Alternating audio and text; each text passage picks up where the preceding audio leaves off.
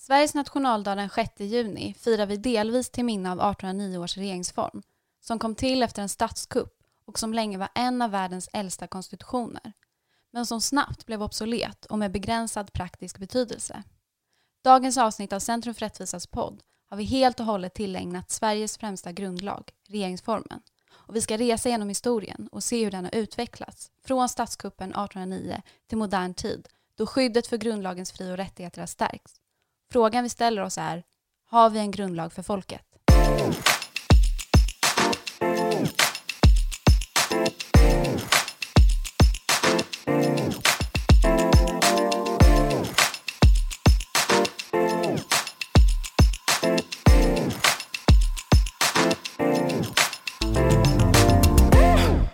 Varmt välkomna till Centrum för rättvisas podd. Jag heter Emilia Palm och med mig har jag Alexander Ottosson. Välkommen, hur är det med dig? Tack, det är bra. Det känns som att jag alltid har problem med stolhöjder och liknande i den här podden, men nu har jag inte möjlighet att justera min stol, vilket gör att jag hamnar väldigt konstigt i min mix. Jag måste sitta jätterak i ryggen om du ser det, men det är, det är, mm. lite, det är kanske bra. Det ser ståtligt ut tycker jag. Ja. Vi har också med oss Fredrik Bergman, chef för Centrum för rättvisa, som befinner sig på Centrum för rättvisas kontor. Japp, jag sitter i poddstudion. Det är ens ensamt här och mörkt. Du sitter bakom, bland alla gamla rättsfall som vi har på, i poddstudion. Ja, vårt, precis, vårt bibliotek av eh, NJA-referat. Vi satt och, innan vi började spela in här, satt vi och bläddrade lite grann i, i gamla NJA-referat och hittade massvis med spännande grejer. Bland annat vi tittade vi i NJA från eh, 1933 och bland annat hittade då en fråga om Eh, om en biograf var skadeståndsskyldig när en eh, filmrulle hade brunnit upp trots att då biografägaren inte hade varit vårdslös. Eh, följt av ett rättsfall om en varumärkestvist gällande Ramlösa brunn. Så att det här kände vi, det här måste vi titta närmare på i senare avsnitt alltså. Dagens podd så ska vi prata om eh, skyddet för grundläggande fri och rättigheter och vi ska titta på regeringsformen i ett historiskt perspektiv. Och till vår hjälp så har vi haft eh, professor Joakim Nergelius som vi har intervjuat. Eh, det var jag och Alexander som intervjuade honom tidigare i veckan. Det gjorde vi på distans, så vi ber om ursäkt lite för ljudkvaliteten. Ja, den dåliga ljudkvaliteten den vägs ju upp av den oerhört höga kvaliteten i själva innehållet i det Joakim säger. Det är alltid intressant att lyssna på Joakim Nergelius. Framförallt just för att han har ett, han kan sätta juridiken i sitt historiska sammanhang, vilket gör det väldigt spännande. Men en sak som jag tänkte på Emilia, det här med att vi firar eh, Sveriges nationaldag delvis med hänvisning till 1809 års regeringsform. Det känns också som en svensk grej. Så vi tar inte riktigt ställning, utan det får bli inte bara grundlagen, utan vad hände mer den dagen? Just det, Gustav Vasa kröntes också. Exakt, och Nergelius beskrev den också som en ganska misslyckad grundlag. Så ja, så vi firar alltså Sveriges nationaldag till minne av en misslyckad grundlag. Det delvis. känns ju också lite svenskt. delvis, väldigt svenskt. Ja, det är precis, delvis uh -huh. på grund av det. Vi pratade med Joakim Nergelius om tre tidsperioder i Sveriges grundlagshistoria. Dels pratade vi om den här då delvis misslyckade grundlagen från 1809. Vi pratade om 1974 års grundlag som är alltså vår nuvarande grundlag och sen så pratade vi också om den stora grundlagsreformen som skedde 2010. Mm. Och vi diskuterade ju också de här olika tidsperioderna utifrån olika teman kan man säga.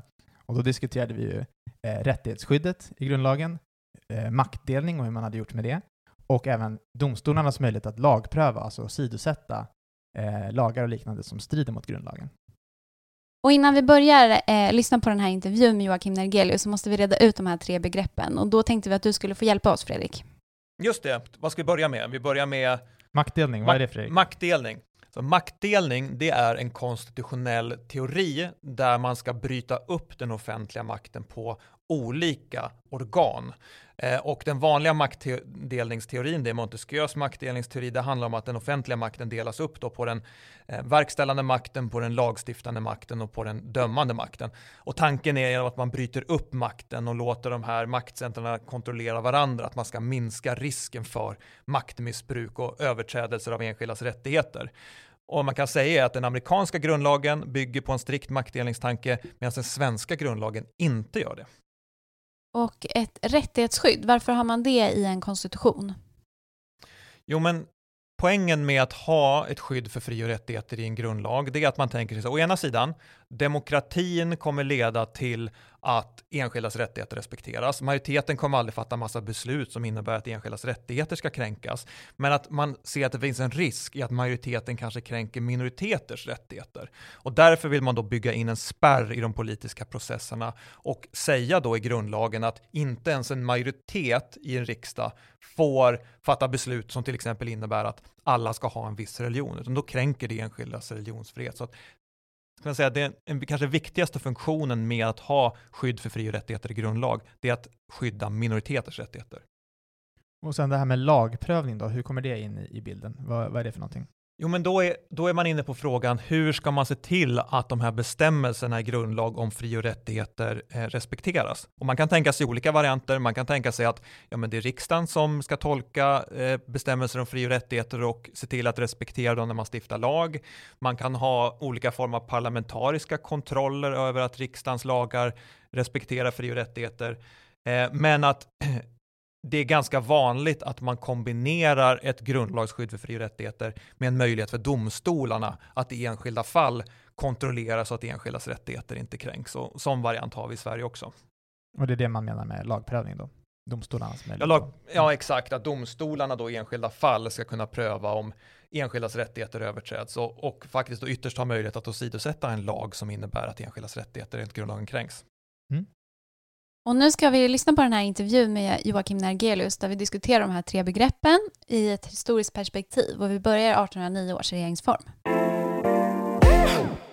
Dagens gäst i podden är Joakim Nergelius, professor vid Örebro universitet. Han är en av Sveriges ledande experter på konstitutionell rätt. Han skrev sin avhandling om det konstitutionella rättighetsskyddet år 1996 och blev även docent samma år.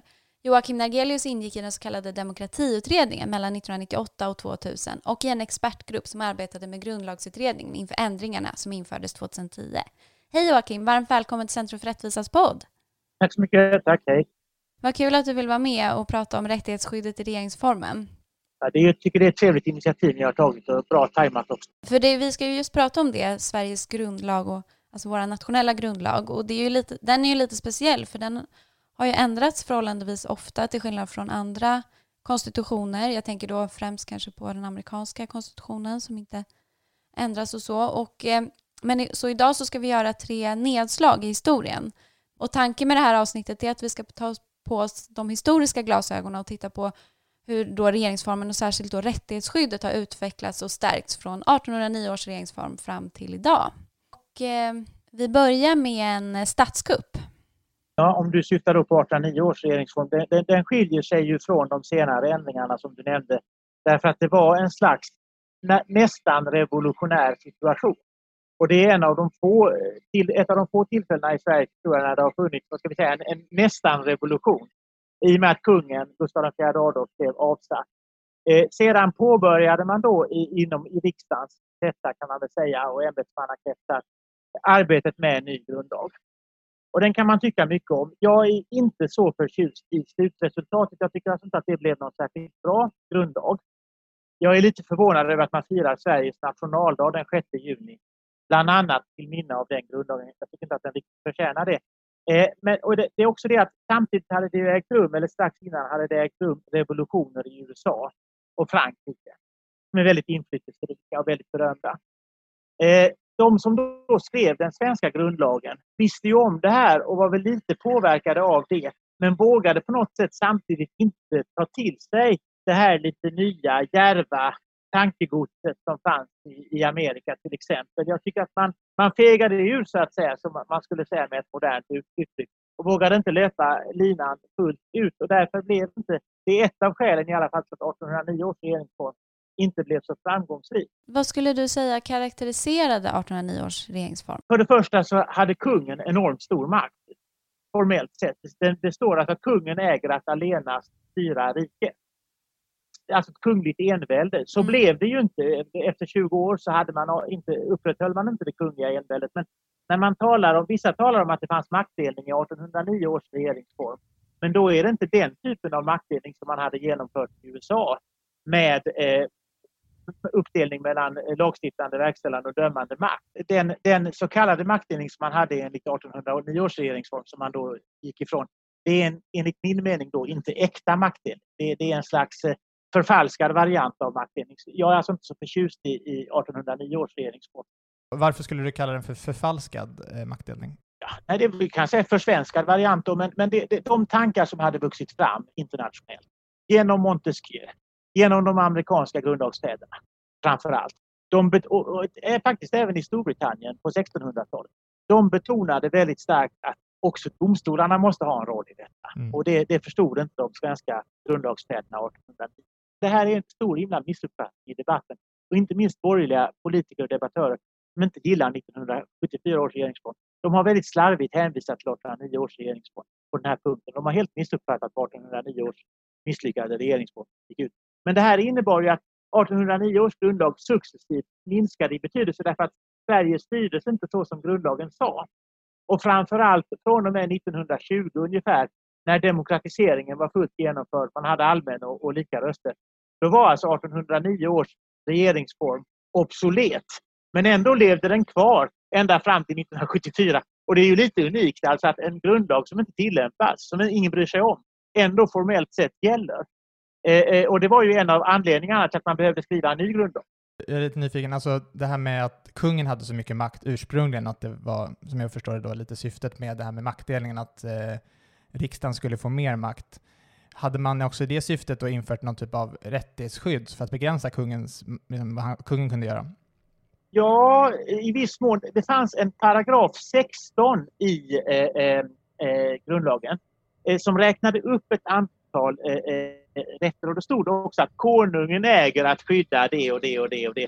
Man skulle kunna säga med nutida terminologi då att det är rörelsefrihet, det är vissa processuella garantier, det är äganderätt till exempel, nämndes där. Man ska inte kunna bli dömd oskyldig och så. så det, det, det, är inte en rättighetskatalog, men det är, man kan säga en rättighetsparagraf. Okay. Mm. Och formellt sett säger den att det är konungen som ska skydda detta då på något sätt. Men, men eh, eh, det är också en, en rättighetsparagraf som tillämpades extremt sällan i svenska domstolar under de, vad ska vi säga, 165 år som den här grundlagen formellt sett gällde. Den här paragraf 16 var alltså i och för sig relativt modernt i sitt innehåll och mindre obsolet så att säga än mycket annat som stod i, i grundlagen. Men eh, eh den, den, är, den fick extremt liten praktisk betydelse. Men var det tänkt att den skulle kunna åberopas av enskilda i domstol eller? Svårt att bedöma faktiskt. Jag, jag, det, det, det, jag tror inte det går att säga något säkert om det. Av de här grundlagsfäderna, det var precis som i USA, de tyckte väl inte exakt likadant. Vissa av dem kanske var inne på det. Å andra sidan, så hade de varit inne på det så borde de se till att stärka domstolarnas ställning i grundlagen. För det var alltså ett område som de förbisåg. Okej. Okay. Mm. Ja, för hur såg domstolarnas makt ut på den här tiden? Det svårt att säga exakt, men det är lite grann samma sak som egentligen kom in i 1974 års regeringsform. Att eh, domstolarnas självständighet skyddades, men inte deras rätt att döma på ett visst sätt eller att, att överpröva politiska beslut eller granska lagars grundlagsenlighet huruvida det fanns någon lagprövningsrätt enligt 1809 års regeringsform. Det var alltså en kontroversiell fråga som framstående jurister höll på att diskutera och bråka med varandra om långt fram på 1960-talet. Alltså efter 150 år med den här grundlagen. Så hade du några av landets främsta jurister då, den förre utrikesministern och justitieministern Östen Undén och regeringsrådet Gustaf Petrén, de var inblandade i en häftig polemik i juri, Svensk Juristtidning, Statsvetenskaplig tidskrift och så, så sent som 1964 om huruvida det fanns någon lagprövningsrätt enligt, enligt 1809 års regeringsform eller inte. Och oavsett vad man tycker om 1809 års regeringsform så visar ju det att eh, särskilt tydlig var den alltså inte. Man kan säga så här, det, var ju en ålderdomligt formulerad grundlag och Sveriges grundlag från den tiden är alltså i och för sig inte den enda där det inte tydligt står i grundlagen vad som gäller om lagprövning. Det är samma i USA. Det står ingenting i den amerikanska grundlagen om lagprövning. Det är intressant. Utan det var USAs högsta domstol som, som utvecklade det i sin praxis med början i ett berömt rättsfall 1803. Eh, likadant i Norge och Danmark, där är grundlagarna egentligen otydliga, men i Norge har det vuxit fram en, en väldigt stark lagprövningsrätt ändå efter 1814. Till skillnad från i Sverige. Men eh, så att, att det var oklart formulerat i grundlagen, det är en sak. Eh, det är inte unikt för Sverige. Eh, men sen var det också oklart tänkt. Alltså det, det, går att följa vissa, vad vi skulle idag kalla för lagförarbeten, som då kallas för memorial. Eh, och där man ser att man har varit inne på det här, men man har liksom inte landat i någon slutsats hur man ska ha det om detta. Sen finns det då uttalanden i förarbeten i, i lagutskottet, konstitutionsutskottet och sådär, under 1800-talet som tyder på att, att riksdagen anser att det finns en lagprövningsrätt. Men det finns andra uttalanden som, som går i en motsatt riktning och det finns ingen tydlig domstolspraxis. Det är ju, det som, det är ju egentligen där Sverige då skiljer ut sig. Alltså domstolarna i Sverige utvecklar ingen praxis kring lagprövning. Vilket de däremot gjorde till exempel i Norge. Okej, för att sammanfatta. 1809 års regeringsform stiftades efter en statskupp och var Sveriges grundlag i 165 år. Den karaktäriserades av en form av maktdelning mellan kungen och riksdagen. I den 16 paragrafen fanns det rättigheter som skulle skyddas av kungen men som tillämpades extremt sällan av svenska domstolar. Även om det diskuterades långt in på 1900-talet hade domstolarna i alla fall inte någon lagstadgad möjlighet att utöva lagprövning och åsidosätta lagar som stred mot grundlagen. Från 1809 års antagande av regeringsformen så rör vi oss genom historien, förbi industrialisering, ett världskrig, allmän och lika rösträtt och så ytterligare ett världskrig och sen förbi de svenska rekordåren och så landar vi 1974 och antagandet av vår nuvarande regeringsform. Och det tog ju väldigt lång tid att stifta en ny grundlag vilket ledde till att 1809 års regeringsform länge var en av världens äldsta.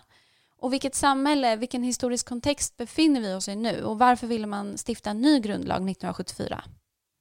Det är två bra frågor där, inte en bra fråga utan två bra. Därför att för det första, och de hänger lite grann samman, därför att eh, det hade gått väldigt bra för Sverige, precis som du säger, efter andra världskriget. Sverige hade ett gynnsamt utgångsläge, ekonomin sköt fart. Det är det som kallas för rekordåren. Samtidigt som Sverige inte hade någon fungerande grundlag. Och då kan man tänka sig att det spred sig en uppfattning både bland politiker och kanske bland, bland forskare, bland ekonomer och jurister och sådär, eh, statsvetare. Det här med grundlagen spelar inte så stor roll egentligen. Det går ju bra för Sverige ändå trots att ingen bryr sig om grundlagen. Eh, och det där spelar viss roll för att det sedan tog så lång tid för att grundlagen skulle bli accepterad rent juridiskt. Det är en, en faktor. Sen är det där, varför behöver man då en ny grundlag? Jo, och den synen präglade då länge bilden av grundlagen. Nämligen att trots allt en modern, fungerande, eh, avancerad demokrati som Sverige måste ju om inte annat ha en grundlag som presenterar för utlänningar och för folk som vill veta lite mer hur Sverige styrs. Det ska liksom vara ett informationsdokument mer eller mindre som talar om hur beslut fattas, hur lagar stiftas, eh, hur, hur, regeringen väljs och så vidare. Och det är hur riksdagen väljs och hur regeringen utses. Det låter på dig som att 1974 års grundlag var någon sorts reklamblad för Sverige. Ja, nästan. Alltså det är lite elakt sagt, men, men det var inte avsett när man skrev det som ett juridiskt bindande dokument. Det är viktigt att komma ihåg. Det låter väldigt konstigt idag kanske, men det är faktiskt sant. Ehm, och, och ehm, det handlar mer om att man ska beskriva processen alltså för hur politiken sköts, hur, hur besluten fattas, hur Sverige styrs. Och det, och det präglar då hur man utformade grundlagen, det vill jag påstå. Och vad är det då som karaktäriserar 1974 års regeringsform lite mer konkret? Jag ska också säga det att, att det här var ju då, om vi talar om tidsandan, det här var ju då en tid när man hade en väldigt stark tilltro till kollektiva lösningar. Det var höjdpunkten för det som kallas för välfärdsbygget, folkhemmet, eh, den svenska modellen, vad man nu vill kalla det för.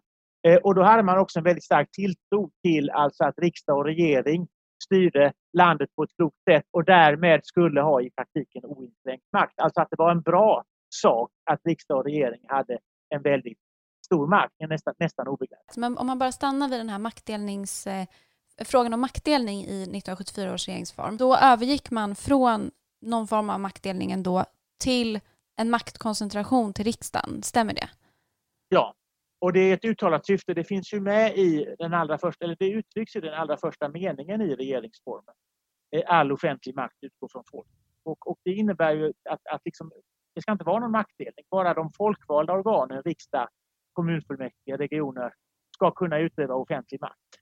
Men sen kan man ju diskutera, stämmer det här? Vi har ju sådana organ som Riksbanken. Riksbanken utövar ju offentlig makt över ränta och sådär. Och den är inte folkvald. Och du har andra organ, du har försvaret och, och, och polisen och alla möjliga eh, organ som i praktiken utövar makt utan att vara folkvalda. Så det är en illusion. Alltså jag menar ju det att man, man hade en väldigt stark tilltro till det här som kallas för folksuveränitet. Eh, men eh, eh det gick liksom inte riktigt att upprätthålla i praktiken. Det var lite ogenomtänkt. Det var glädjeyra om man så vill. Mm. Och eh, alltså som jag har förstått det kring det här med rättighetsskyddet så, så var det väl oenighet om man överhuvudtaget skulle ha ett rättighetskapitel i, i RF ja. 1974? Det stämmer nog. Eh, alltså att eh, dåvarande regeringspartiet och Socialdemokraterna ville det nog inte. De övriga partierna ville det och fick också stöd av vissa aktionsgrupper, bland annat på vänsterkanten. Eh, FIB-juristerna och sådant där och, och, och, och eh, andra kanske då som bland annat Gustaf Petrén och medborgarrättsrörelsen som mer var på högerkanten. Så, så det fanns opinionstryck för fri och rättigheter Ehm, och det, det, exempelvis den här IB-affären som man talar om var väl också ett argument för att man behövde stärka fri och rättighetsskyddet. Till exempel. Så, så, det fanns eh, ändå ett politiskt tryck för att man behövde ett visst rättighetsskydd. Eh, men vad som sen hände eh, var ju det att, alltså att, att rättighetsskyddet byggdes ut genom nya beslut som kom 1976 i valet då och 1979. Grundlagsändringar genomförs i samband med riksdagsval. Och då, då fick eh, rättighetskatalogen i andra kapitlet i regeringsformen en lite mer, ett fullständigt innehåll kan man säga. Mm. Och ska man säga något om alltså, vilka rättigheter som omfattades av kapitlet? Var det någon som kanske man tänker sig borde ha varit där men som inte inkluderades? Nej, det där är i och för sig en bra fråga men, men alltså jag, jag tycker egentligen så här, jag brukar försvara innehållet i andra kapitlet i regeringsformen och säga att det är bättre än vad många tror. Mm. Det är inte så dåligt, det ligger ganska nära Europakonventionen om man jämför det här. Vad är det som finns i Europakonventionen som inte finns i regeringsformen? Ja, det är i stort sett artikel 8, alltså skydd för privatlivet och familjelivet och sådär. Där har man inte riktigt samma syn i Sverige då på, på avvägningen mellan personlig integritet eller skydd för familjen för den delen och eh, offentlighet och sekretess till exempel eller rätten att skydda utsatta barn, möjligheten att skydda utsatta barn från deras föräldrar och sådär. Där, där skiljer sig Sverige, det svenska synsättet från det som finns dominerar i Europa. Sen finns det då rättigheter numera i, i, i viktiga rättigheter i eh, eh, eh, regeringsformen som inte finns i Europakonventionen. Till exempel skyddet för medborgarskap eller näringsfrihet. Till exempel. Men alltså jag tycker att innehållet i, i eh, andra kapitlet i regeringsformen egentligen blev väldigt bra redan i slutet på 70-talet, 1979. Jag tycker att det var en bra rättighetskatalog. Problemet var att den aldrig tillämpades i praktiken. Okay, ja. Men var det några diskussioner om, om hur rättighetsskyddet skulle tolkas och användas i praktiken? Ja, det var det. Och det hänger ju samman med att 1979 så kom även den här regeln om lagprövning. Alltså RF 1114, 11 kapitel 14 paragrafen. Den skrevs ju in i grundlagen 1979. Och även lagrådets roll definierades på ett tydligare sätt i grundlagen, också 1979. Ehm, och det, där var det alltså politiska motsättningar eh, kan man väl säga. Ehm, och, och sen kan man väl säga då att det, det finns en tradition i Sverige som går igen här att man strävar efter enhällighet i grundlagsfrågor. Mm. Och när då de borgerliga partierna, för det var ju, då på den tiden var inte Miljöpartiet med i riksdagen, när de borgerliga partierna drev på för att stärka rättighetsskyddet och var, insisterade på det så var det svårt för Socialdemokraterna att säga nej för att det är liksom ingen, ingen politiskt gångbar fråga att säga att man är emot mänskliga rättigheter. Det, det är lite svårt att hävda. Men samtidigt så var det å andra sidan tydligt att det sällan skulle prövas i domstol, men det förutsatte man att det inte skulle göra. Det finns väldigt tydliga uttalanden om det från konstitutionsutskottet på 1970-talet. Och likaså framförallt när lagprövningsrätten då skrevs in i grundlagen 1979 så var det ju med det som kallas för uppenbarhetskravet. Det vill säga att domstolar fick bara åsidosätta en lag eller en förordning om den uppenbart stred mot en föreskrift av högre rang.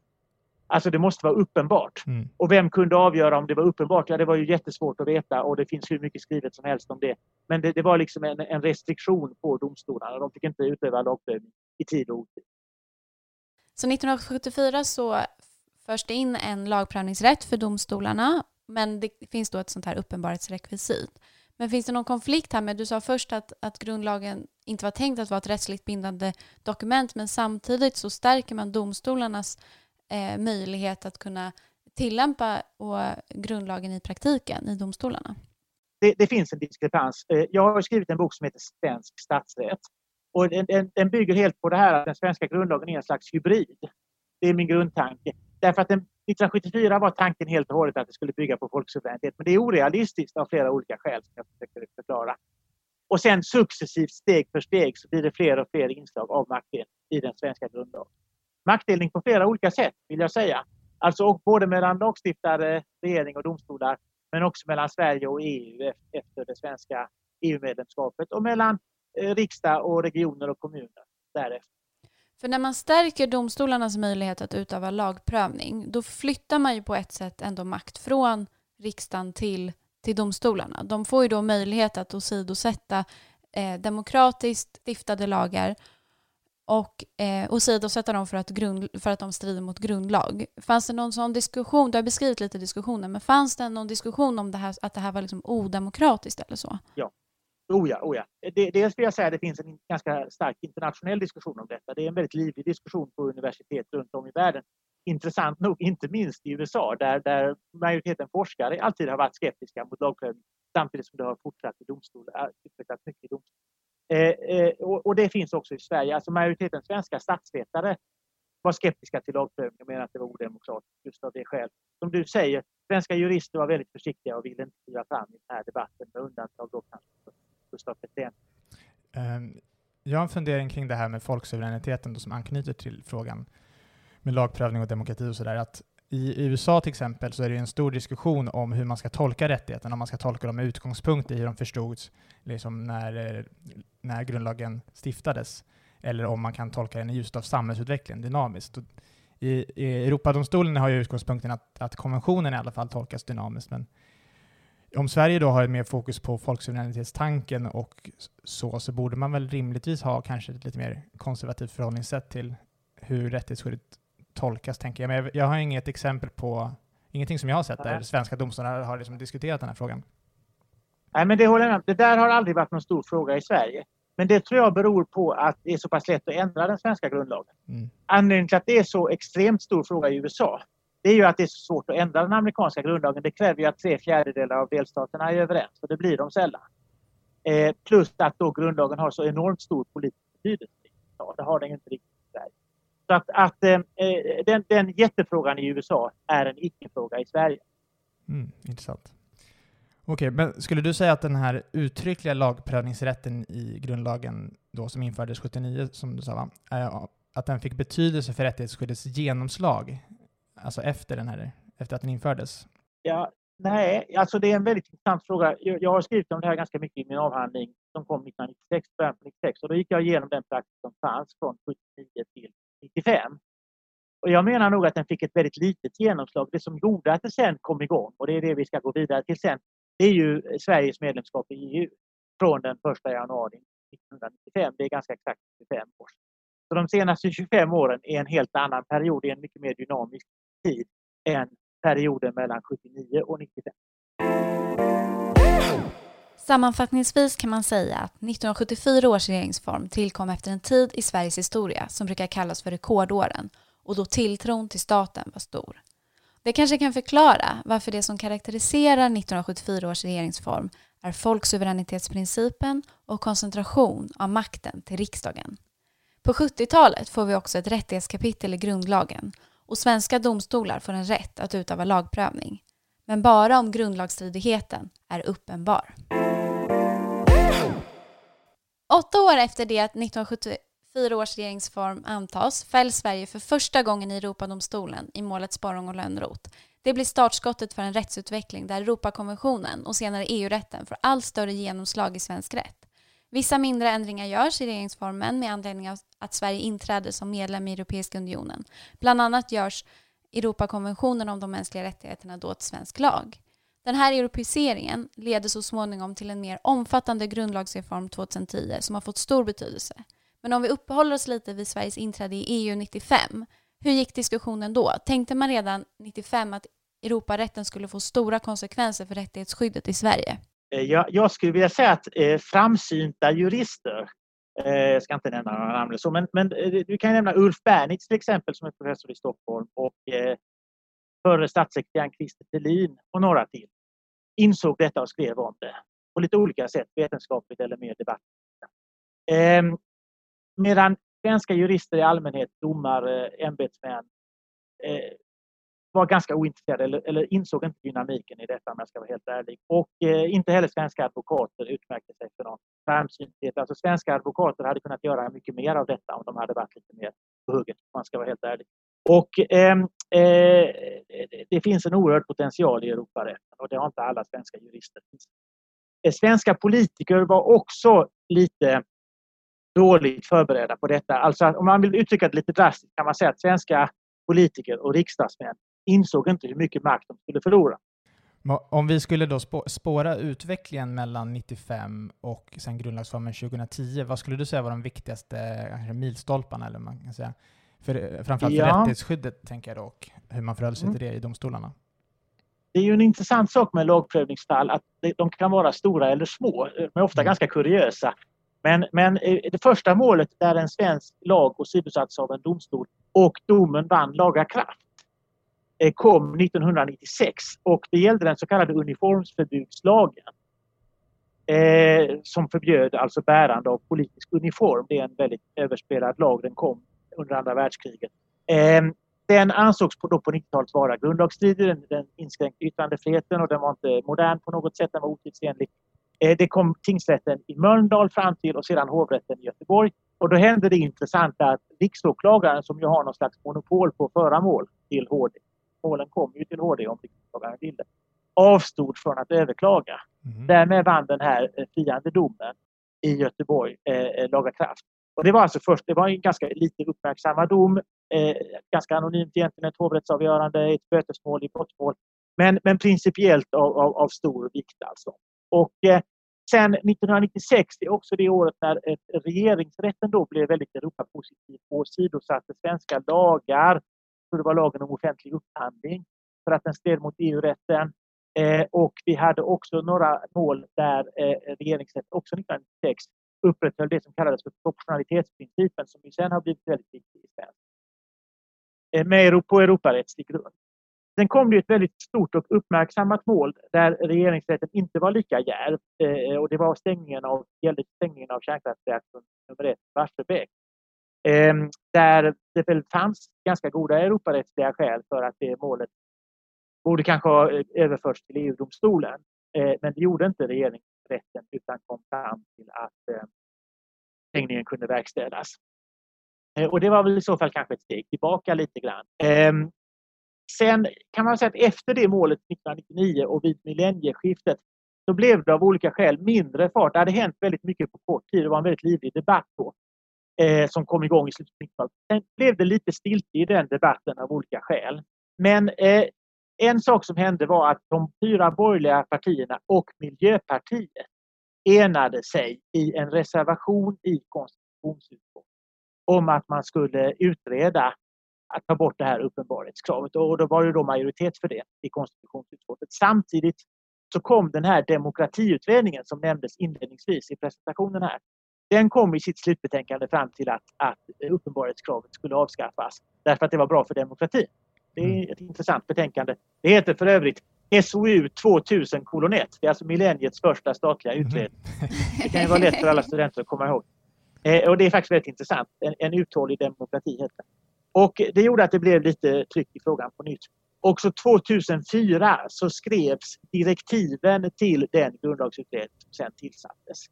Eh, jag skulle nog i och för sig säga att under den perioden, då, låt säga från 2000 till 2005, så, där, så var, var det relativt stiltje i rättsutvecklingen. Det var som att efter det oerhörda intensiva som hände direkt efter att Sverige kommit med i EU så, så var det som att det var ett behov av lugn under några år. Men sen i och med grundlagsutredningen och, och flera olika saker som hände längre fram så blev det fart på det hela igen. Och sen kom ju den här Lundgrendomen då 2005 som har blivit väldigt viktig. Den är, den är viktig alltså. och Den hade ju en viss betydelse för Centrum, indirekt för Centrum för rättvisa också. Centrum för rättvisa letade ju upp mål och det, och det var ju en av anledningarna till att det sen blev fart på debatten igen under låt säga från 2005 och framåt. Det var att Centrum för rättvisa var så framgångsrikt på, på att hitta bra mål, det vill jag säga. Eh, Lundgrendomen innebar ju att man kan få skadestånd på grund av kränkning av Europakonventionen. Och i det fallet därför att ett, ett mål hade tagit för lång tid helt enkelt att handlägga i domstol med hela processen med förundersökning, eh, åtal och så vidare så tog det sju år innan det mm. kom en friande dom. Det var alldeles orimligt lång tid och näringsidkaren då som hade drabbats av detta gick i konkurs och så vidare.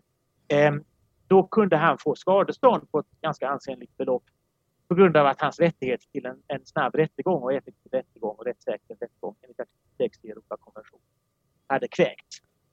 Men det fanns ju egentligen inget lagstöd för det i svensk rätt att döma ut ett sådant skadestånd? Nej, Nej precis. Och där, där visade ju då domstolarna lite mer att man gick före i utvecklingen. Det, det har vi väl sett därefter tycker jag HD då kanske mer än Högsta förvaltningsdomstolen har eh, gått före i ett, ett antal avgöranden från, från låt säga 2005 och fram. Det får man nog säga. Men eh, sen 2010, vad, kan man säga någonting om vad egentligen orsaken var till att det blev en så omfattande grundlagsreform just 2010? Ja, den är kanske omfattande, eh, men den viktigaste delen är ju det här som gäller att man tog bort lagprövning. Mm. Eh, och sen att, att, domstolarna fick ett eget kapitel, kapitel 11 i grundlagen. Det hade, tidigare var ju domstolar och myndigheter i samma kapitel. Nu bröt man ut myndigheterna så domstolarna har ett eget kapitel. Myndigheterna har ett eget kapitel. Och sen finns ju den här regeln om att man efter valet ska man ha en automatisk omröstning om statsminister, vem som ska vara statsminister. Det är ju de tre, frågorna, de tre punkterna som var viktigast 2010. Men eh, skälen, alltså jag skulle säga så här. Eh, direktiven från 2004 var ovanligt välskrivna och de tog upp ett antal skäl till att man behövde fundera över det här eh, eh, folksuveränitetsperspektivet från 1970-talet, om det fortfarande gällde. Eh, och det gällde allt ifrån att det var mer individualistiska värderingar i samhället, det gällde internet eh, och dess betydelse. Det gällde att samhället var mer mångkulturellt än på 70-talet och att det fanns större eh, variation vad gäller åsikter, och värderingar och sådär. Och det gällde också de europeiska domstolarnas stora betydelse. I och med att svenska lagar kunde underkännas i europeiska domstolar så kan man fråga sig varför ska det inte kunna ske i svenska domstolar? Stod det uttryckligen i direktivet. Det är ju både enklare, snabbare och billigare för den som vill processa att göra det i en svensk domstol mm. än att behöva vända sig till Strasbourg eller Luxemburg. Verkligen. Kan man, kan man säga något om alltså i vilka avseenden stärktes rättighetsskyddet i regeringsformen då 2010? Ja, men det kan man väl fråga sig, men det är väl egentligen inte andra kapitlet som har ändrat sig så mycket 2010. Egentligen inte heller 1995. Det är vissa ändringar vad gäller äganderätt till exempel 1995, mm. men det där är en missuppfattning eh, därför att, och det ligger i linje med det som jag sa tidigare, att eh, innehållet i andra kapitlet i regeringsformen har egentligen varit ganska bra ända sedan 1979. Sen har det tillkommit näringsfrihet tillkom. Sådär. Det är lite grann. Men, men alltså om man har stärkt skyddet för snabb rätt, rättssäker rättegång så att det har blivit mer likt text Europakonventionen. Det kom ju 2010. Men, men det är inte, det, fokus har alltså inte legat, ända sedan 1979 har inte fokus legat på att ändra innehållet i eh, andra kapitlet regeringsformen. Det är ett annat sånt där missförstånd som finns i debatten att andra kapitlet regeringsformen skulle vara så uselt. Det är det inte alls. Innehållet i andra kapitlet regeringsformen är egentligen väldigt bra. Problemet är att det tillämpas alldeles för sällan i svensk domstol. Men vad gäller då lagprövningsrätten så togs ju då uppenbarhetsrekvisitet bort i och med 2010 års reform. Och det var ju då att kravet på att domstolarna bara fick lagpröva om det var uppenbart att en föreskrift stod i strid med grundlagen det var det kravet som togs bort då. Och du har varit inne på det lite, men vad var anledningen till att man tog bort det här uppenbarhetsrekvisitet? Delvis då som jag sa att, att det försvårade eh, domstolarnas möjlighet att utöva lagprövning. Och från riksdag, riksdagsmajoritetens sida så tyckte man att det låg mer i tiden att domstolar bör göra det. Det uppstår oftare, man kan väl säga så här också, det uppstår oftare konflikter än tidigare mellan lag och regler på högre nivå. Det är egentligen det som är den stora effekten av Sveriges EU-medlemskap. Att ovanför den vanliga lagen som stiftas i riksdagen så finns det inte längre bara en, en grundlag som ingen riktigt bryr sig om, utan där finns också hela e- EU-rätten, hela det EU-rättsliga regelverket som är väldigt omfattande. Och där finns Europakonventionen om mänskliga rättigheter. Och eh, då är det väldigt konstigt om domstolarna ska vara förhindrade att utöva lagprövning när liksom konflikter mellan svensk lagstiftning och de här överordnade regelsystemen inträffar mycket oftare än tidigare. Men var det också så att man inte längre var lika rädd för att makten skulle förflyttas från de folkvalda till domstolarna? Ja, i viss mån kan man nog säga det. Jag, jag var ju i kontakt med ganska många riksdagsmän under den här tiden när den här utredningen pågick. Man kan väl säga som så att eh, de accepterade dess, detta och de här resonemangen lite motvilligt. Alltså de, nu, skillnaden mot 1995 var att nu insåg de konsekvenserna. Men de insåg också att det låg liksom i hela samhällsutvecklingens riktning, att det fanns väldigt goda argument för att stärka de svenska domstolarnas ställning. Vi låter det få avsluta den här intervjun med dig Joakim Nergelius. Tack så jättemycket för att du kom och gästade Centrum för rättvisas podd. Och det har varit jättekul och lärorikt att, att ha dig här, även om det har varit på distans. Tack Ja. så mycket. Det är det mesta nu för tiden. Ja, Ja. Tack så mycket själva. Tack, Tack tack. så mycket. Hej, hej, hej, hej. För att knyta ihop säcken. Grundlagsreformen 2010 tillkom efter att Europarätten gjort intåg i svensk rätt. Några nya rättigheter fick ta plats i rättighetskatalogen, bland annat rätten till rättvis rättegång och näringsfriheten. Men den stora förändringen i och med reformen 2010 var att domstolarnas ställning stärktes. De fick ett eget kapitel i regeringsformen och uppenbarhetsrekvisitet vid lagprövning togs bort. Nu är vi tillbaka här i studion, eller inte i studion, men i vår distansstudio. Jag, eh, Emilia och Alexander och Fredrik och vi har alla lyssnat på intervjun med Joakim Nergelius. Och vi ska ta vid eh, eh där Joakim Nergelius slutade och så ska vi prata om den här rättsutvecklingen efter 2010 års grundlagsreform. För det har ju nämligen hänt väldigt mycket sedan, sedan 2010, eller hur? Alltså det har hänt väldigt mycket de senaste 25 åren som Joakim är inne på, framförallt då under inflytande av som Europakonventionen och EU-rätten. Men att sen 2010 års grundlagsreform har det hänt massa spännande saker när det gäller den svenska grundlagen. Precis. Och i, eh, i motiven till 2010 års grundlagsreform så skrev lagstiftaren att tanken var att grundlagen nu fullt ut skulle få genomslag i rättstillämpningen. Vad, vad tror ni att, att lagstiftaren menar med, det- med det här uttalandet? Jag tror att man tänkte att regeringsformen skulle få större betydelse relativt sett till Europakonventionen eh, till exempel.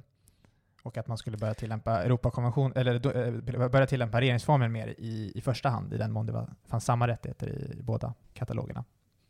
Ja, Joakim Negelius var ju som inne på det att alltså, motiven till 2010 års grundlagsreform väldigt mycket handlade om att Europarätten hade fört med sig ett starkare skydd för fri och rättigheter och att Europadomstolen och EU-domstolen hade fått massa makt över Sverige och att en tanke var väl att liksom försöka liksom lite ta tillbaka den här makten, att Mm. frågor om fri och rättigheter skulle prövas i svenska domstolar med tillämpning av den svenska grundlagen, eh, vilket är en ganska sympatisk tanke egentligen. Varför tycker du att det är en sympatisk tanke att man i första hand ska tillämpa den nationella grundlagen? Jo, men om man tar skydd för, för grundläggande fri och rättigheter då så har ju, är det Europakonventionen som har haft störst betydelse historiskt i Sverige. Den är ju inte tanken att vara liksom det främsta skyddet för fri och rättigheter, utan det ska ju vara liksom ett minimiskydd för fri och rättigheter, alltså lägsta nivån i Europa. Eh, tanken är ju att medlemsstaterna ska liksom ha längre gående skydd för fri och rättigheter och då är det naturligt att, vi, att det är regeringsformens bestämmelser som vi tillämpar i första hand. Och ett intressant exempel tycker jag just på ändringen i attityd från domstolarnas sida efter grundlagsreformen 2010 är ju, om man jämför då det här pastor Gren-fallet som var innan 2010 och eh, med Mangamålet som var efter 2010. Fredrik, kan inte du dra, vad handlade pastor Gren-målet om? Jo, men det var väldigt spännande. Det var så här, vi fick ju en förstärkt hetslagstiftning i Sverige och man la då till homosexualitet som en skyddad grupp. Eh, och man var väl från viss, liksom, vissa håll eh, liksom lite fundersamma i hur den här lagstiftningen skulle fungera ihop med vissa man säga, delar ur, ur Bibeln. Och då var det då en, en pingstpastor som hette Åke Gren som ville testa den här lagstiftningen. Så att han anordnade då en en, eh, en öppen gudstjänst där han bland annat hade bjudit in media och där skulle han hålla en predikan där han då eh, skulle så här, med utgångspunkt i, i tolkningar av Bibeln ge någon slags syn på homosexualitet. Och det här var då en predikan som han höll då i Borgholm sommaren 2003. Eh, och han sa väl själv så här att det han skulle prata om, de teman om homosexualitet, inte var hans egna tankar utan att det var liksom vad som följde då, följde då av Bibeln. Och under den här predikan då, där det fanns journalister på plats, så sa han eh, ett antal liksom väldigt nedlåtande och kränkande uttalanden om, om homosexualitet. Och jag tror att hela poängen med det här var att han ville provocera fram en prövning av den här hetslagstiftningen. Och mycket riktigt så blev han ju åtalad för hets mot folkgrupp. Så det blev en prövning av den här lagstiftningen kontra då eh, yttrandefriheten, eller hur? Ja, yttrande, yttrandefriheten och framförallt religionsfriheten som Just han det. ville stödja sig på. Att han, han menar då att om vi ska diskutera, man kan ju inte ha en, sån, en lagstiftning som innebär att man helt plötsligt ska censurera Bibeln, eller så som han läste Bibeln. För att hans uppfattning var att Bibeln tog ställning mot homosexualitet. Och menar då liksom att vi kan ju inte med den här typen av lagstiftning som förbjuda vår, den religion som, som är liksom vårt historiska ursprung i Sverige. Och pastor Gren fick rätt, eller hur? Ja, alltså först så dömdes han i tingsrätten. Han fick en månads fängelse. Eh, och det är intressant när man tittar på tingsrättens dom, för de resonerar ju då, Åke Gren invände då att en fällande dom, som i och för sig följde av liksom lagen, det här var hets mot folkgrupp, eh, men att han hänvisade då till att i, i, i grundlagen och Europakonventionen finns skydd för yttrande och religionsfrihet. Och tittar man på tingsrätten, eh, apropå vilken betydelse har den svenska grundlagen, så säger tingsrätten så här, regeringsformen, till skillnad från anglosaxisk rättstradition, riktar sig i första rummet till lagstiftaren och tillämpas sällan av domstolar i deras rättstillämpande roll. Mm. Eh, så här säger tingsrätten själv att det här med grundlagen, det är ju inte någonting som vi ska ägna oss åt egentligen. Så att eh, tingsrätten kom alltså fram till att grundlagen utgjorde inget hinder mot att döma Åke Gren, så att han fick en månads fängelse. Men sen hamnade ju det här målet i Högsta domstolen och de brydde sig inte så mycket om grundlagen. De tittade bara på Europakonventionen. Ja, alltså han frikändes i hovrätten och riksåklagaren drev upp det målet till Högsta domstolen, ville att Åke Green skulle då dömas till fängelse för hets mot folkgrupp. Och Högsta domstolen då hanterar den här frågan och säger så å ena sidan, han har då gjort sig skyldig till det här brottet, hets mot folkgrupp, han har uttalat sig kränkande mot homosexuella. Eh, och frågan var, om han fälls, skulle det vara oförenligt med hans rätt till religions och yttrandefrihet, antingen enligt den svenska grundlagen eller, eller Europakonventionen. Och det som är intressant med Åke Gren-fallet då, eh, Högsta domstolens dom från 2005, det var att Högsta domstolen väldigt snabbt avfärdar regeringsformens bestämmelser om re religionsfrihet och yttrandefrihet. Man säger så här, ah, det är inte uppenbart att en fällande dom skulle vara oförenlig med regeringsformen. Och sen går man över då till att fundera på, okej, okay, men bestämmelserna i Europakonventionen om yttrandefrihet och religionsfrihet, lägger de hinder i vägen? Och där har man helt plötsligt en lång utläggning om vad yttrandefriheten och religionsfriheten enligt Europakonventionen innebär. Och sen kommer man då till slut fram till då att det, skulle, det är sannolikt att Europadomstolen inte skulle godta att Åke Gren fälldes. Att Europadomstolen skulle tycka att det stred mot hans rätt till religions och yttrandefrihet i Europakonventionen. Så därför frikändes Åke Gren. Så att den svenska grundlagen var inget hinder, men motsvarande bestämmelser i Europakonventionen ansågs vara hinder för en fällande dom. Okej, så 2005 så fick eh, eh vår svenska grundlag en ganska ja, perifer betydelse och det var Europakonventionen som stod i fokus. Ska, om vi spolar fram då till 2012 och den här mangadomen som du tog upp Alexander, kan du dra lite bakgrunden? Vad, vad handlade det målet om? Mm, nej, men det är ju ganska likt, för att i Åke, Åkergren försökte ju använda rättighetsskyddet som en slags sköld mot åtal. Då. Och i mangamålet var det lite lika, likadant, eh, och då var det fråga om en serietecknare som gjorde sådana här manga-teckningar, som är en japansk typ av serie. Och, eh, och då förekom det då eh, barnpornografiska bilder, varav den stora majoriteten, jag tror det var något, men, med bara med något, något undantag, så var det inte någon riktig förlaga, utan det var, de var ritade utifrån utan någon person som hade varit modell för, för de här bilderna. Och då var frågan om det ändå var så att det var förbjudet att ha de här bilderna enligt eh, barnpornografilagstiftningen. Och eh, då så skulle det även här prövas om det skulle vara i strid med den här mangatecknarens eh, yttrandefrihet att fälla honom för det brottet. Och hur förhöll sig Högsta domstolen här till Europakonventionen och regeringsformen i det här målet? Men här blir det ju det omvända, vilket ju är intressant. För att i, i Åkergren, som vi sa, så prövade man ju eh, bara regeringsformen väldigt kort och sen så gick man vidare till Europakonventionen och gjorde en väldigt ingående utredning. Och här gjorde man helt tvärtom, att man istället fokuserade på regeringsformen och prövade eh, mangafallet utifrån skyddet i regeringsformen i första hand. Och det här var ju då en tydlig skillnad från att Pastogen var innan 2010 och mangamålet var ju efter 2010. Men då har vi, vi har Pastogrenmålet från 2005 och där var det Europakonventionen som stod i fokus och, och grundlagen fick en ganska begränsad betydelse och sen så gjorde Högsta domstolen helt tvärtom sen i mangamålet 2012. Då var det regeringsformen som stod i fokus. Vad, vad beror den här skillnaden på i rättstillämpning på? Vad, vad tror du Fredrik? Jag tror att man kan identifiera fler faktorer. Det ena är ju då att 2010 års grundlagsreform gjorde att det här uppenbarhetsrekvisitet tog bort och att man i förarbetena framhöll att tanken var att fri och rättighetsskyddet i regeringsformen skulle eh, tillämpas i större utsträckning. Så att Högsta domstolen hade tagit till sig det. Eh, det andra är att mellan de här två fallen så har det mellan 2005 och 2012 skett också en väldigt stark rättsutveckling i Högsta domstolen om fri och rättigheter. I huvudsak då eh, med utgångspunkt i Europakonventionen, men att vi har fått en, en starkare fri och rättighetskultur och att Högsta domstolen har blivit mer van att hantera de här frågorna. Och det här ändrade fokuset från Europakonventionen till regeringsformen. Det mynnar ut i en eh, principiellt väldigt viktig dom, eh, Blake Pettersson mot staten, och det är ett Centrum för rättvisa-fall. Va varför var den här domen viktig, Fredrik? Jo, men det här var första gången som en enskild fick skadestånd för att rättigheter i regeringsformen hade överträtts. Eh, Högsta domstolen kom fram till att Blake Pettersson hade blivit fråntagen sitt medborgarskap i strid med grundlagen. Det var en situation där då skydd för medborgarskap bara finns i regeringsformen, så här kunde man inte luta sig på Europakonventionen. Eh, och så frågan ställdes alltså på sin spets i det här fallet. Om staten har kränkt en rättighet som bara finns i regeringsformen, kan man då få skadestånd?